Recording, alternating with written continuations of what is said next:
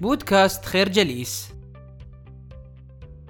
يؤكد لوبون بأن الجماعات لها روح جماعية وتتميز بكثير من الصفات التي تميزها عن الصفات الخاصة، ولعل أهم خاصة تتميز بها هذه الجماعات هو قابليتها للاندفاع والتقلب والغضب.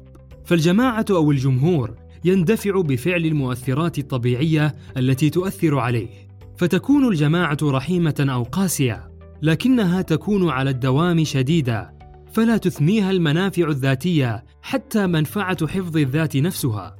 كما تكون الجماعة متقلبة كذلك، وهذا هو السبب في أنها تنتقل فجأة من أفظع الأعمال إلى أكبرها رحمة وكرما. فما أسهل ما تصير الجماعة جلادة، ولكن ما أيسر أن تكون ضحية أيضا. كما تتميز الجماعة بسرعة تصديق الأشياء والأخبار التي تعرض عليها، وهذا ما يفسر اختراع الأقاصيص والإشاعات التي تنتشر بسرعة بين الناس، لأن الجماعة تفكر بواسطة التخيلات، وكل تخيل يجر إلى تخيلات ليس بينها وبينه أدنى علاقة معقولة. وكيفما كانت مشاعر الجماعة سواء طيبة أو رديئة، فإن لها صفتين أساسيتين: بساطة للغاية وغلو للنهاية. وهنا يفقد الفرد داخل الجماعة ملكة التمييز الدقيق، ويرى الأشياء في جملتها، ولا يعرف ضرورة الانتقال من طور إلى آخر.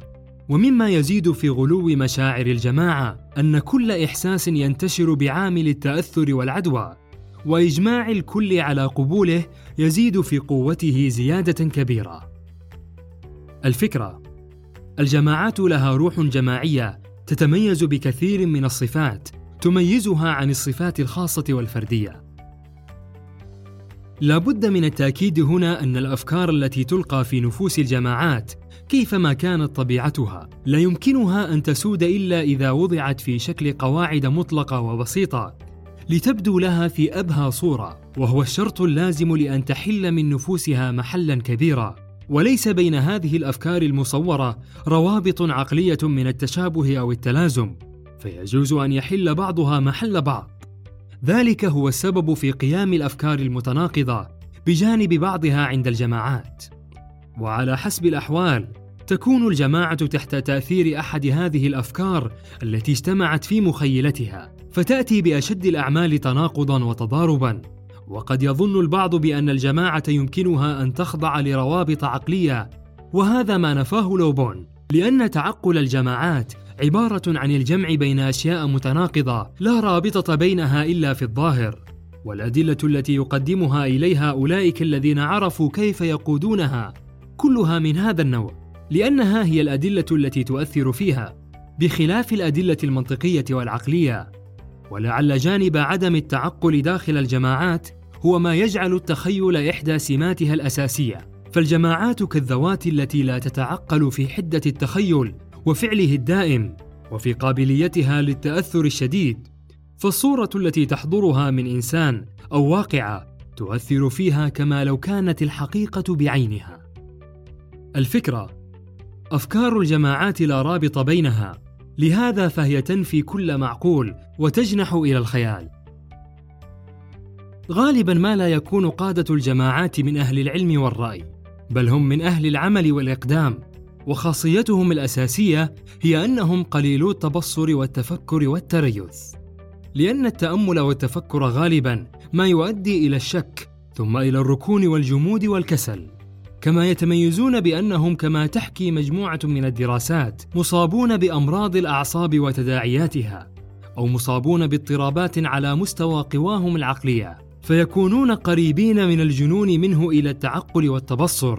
والدليل على ذلك هو أنهم إذا اعتقدوا في شيء كيفما كان معتقدهم باطلاً، فإنهم لا تنفعهم حجة ولا دليل عن الاستمرار في معتقدهم مهما كانت العواقب، كما لا يؤثر فيهم الاحتقار ولا الاضطهاد ولا التنقيص من مكانتهم الاجتماعية والفكرية والنفسية، بل ذلك يزيدهم هوساً وعنادا.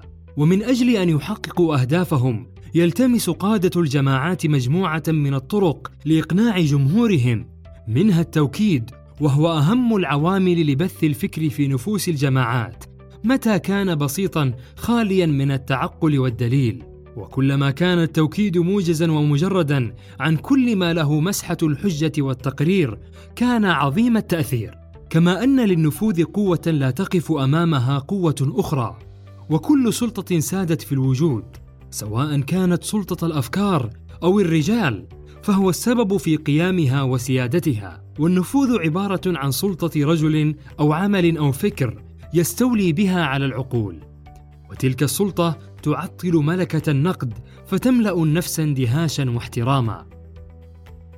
الفكرة: قادة الجماعات هم الرأس المدبر فيها، لهذا يستعملون طرقا متعددة من أجل إقناع جمهورهم.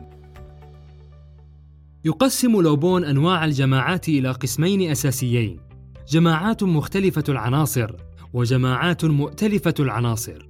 ولكي نفهم كل واحدة على حدة يمكننا القول بأن هناك عوامل أصلية يسهل معها تمييز الجماعات المختلفة العناصر تمييزاً تاماً. فالجماعة المؤلفة من أفراد أياً كانوا وهم إنجليز تختلف كثيراً مع الجماعة التي تتألف من أفراد أياً كانوا وهم خليط من الروس والفرنسيين والإسبانيين مثلاً.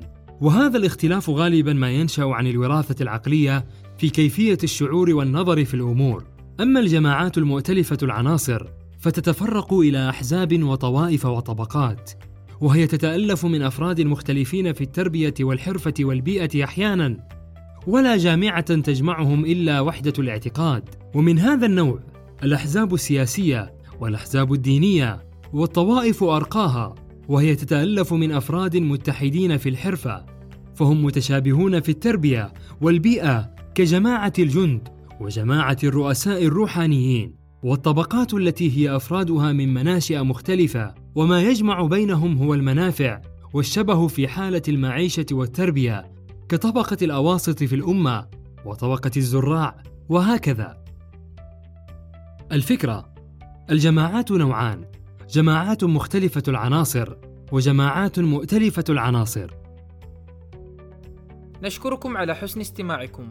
تابعونا على مواقع التواصل الاجتماعي لخير جليس، كما يسرنا الاستماع لآرائكم واقتراحاتكم، ونسعد باشتراككم في البودكاست.